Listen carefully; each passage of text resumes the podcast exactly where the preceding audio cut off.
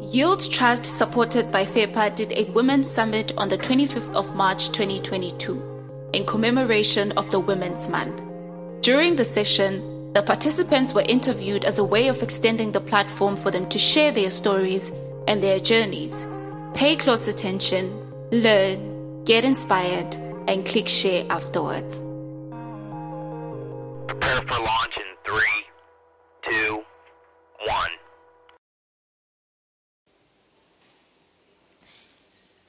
Good morning. My name is Patience Mauto. Welcome to Shared Diaries. Our theme this month is Break the Bias. Today we're talking about women in leadership and trying to understand women experiences in different sectors that they are involved in. Uh, Lwandile, welcome. Thank you so much, Patience. How are you? I'm good. Uh, please briefly tell us yourself, about yourself, um, your background, and what you're currently doing. Okay. My name is Lwandile Dube. I'm a girl with disability. I'm also a vendor, and I'm also a student. I'm studying um, front office man- management. Okay.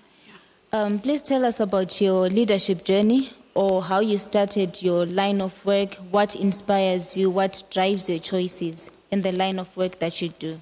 Okay, I started doing this when I was in my my first year.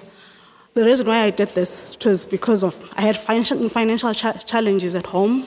I wanted to study to do my my diploma, so I was facing a lot of challenges. So I thought of starting to do things like clothes, buying clothes from SA or from China, then uh, sell them the side. So that's how I started my journey. All right. So, in doing business, what are some of the challenges that you have faced in the business sector? Okay. Uh, first of all, just because I'm a woman, uh, I think men think that if you're a woman with a disability, you can't do all the things that you, you, you, you are supposed to do, like being able to carry heavy stuff or go to different borders to, to get your duties and all that. So I, that's one of the challenges that I was facing. All right. How can we create safe spaces for women with disabilities to venture into business as well? I think, uh, first of all, we should look for our environments that are disability friendly, like, i- for instance, at the borders. Uh, for us to, to be able to get to the borders, I think we should first have a transport that is disability friendly. Because, uh, for instance, Amazuko buses or the buses that we use to board to the borders are not disability friendly. amanye angikhona ahlupha for us to ukuthi ngikwanise ukuthi ngigade awu kuyahlupha and ama-line ama-queues also maningi abe too much so i think yikho okunye kungama-issues singa- silungisela khona lokho i think kuyabe sokungcono mbejana Okay, okay.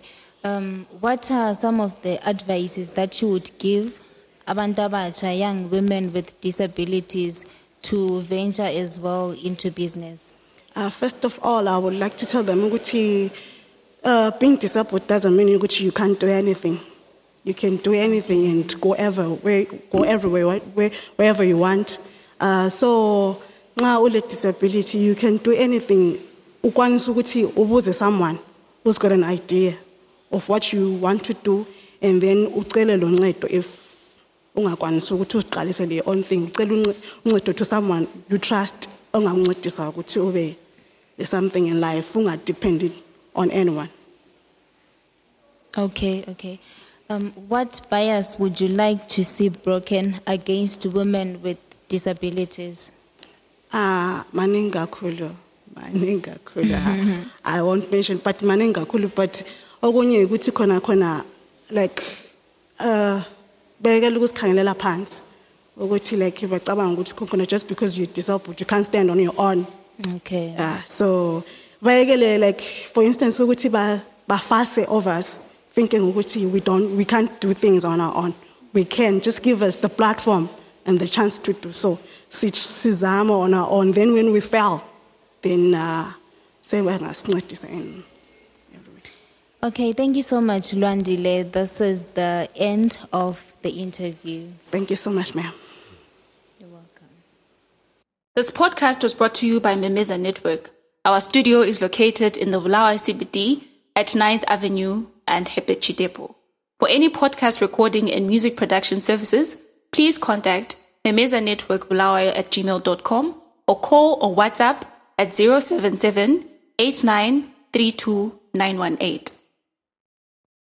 The Women's Summit was made possible by Yield Trust supported by FEPA. For more information and content from the event, please visit yield.co.zw or follow us on Twitter at yieldZW.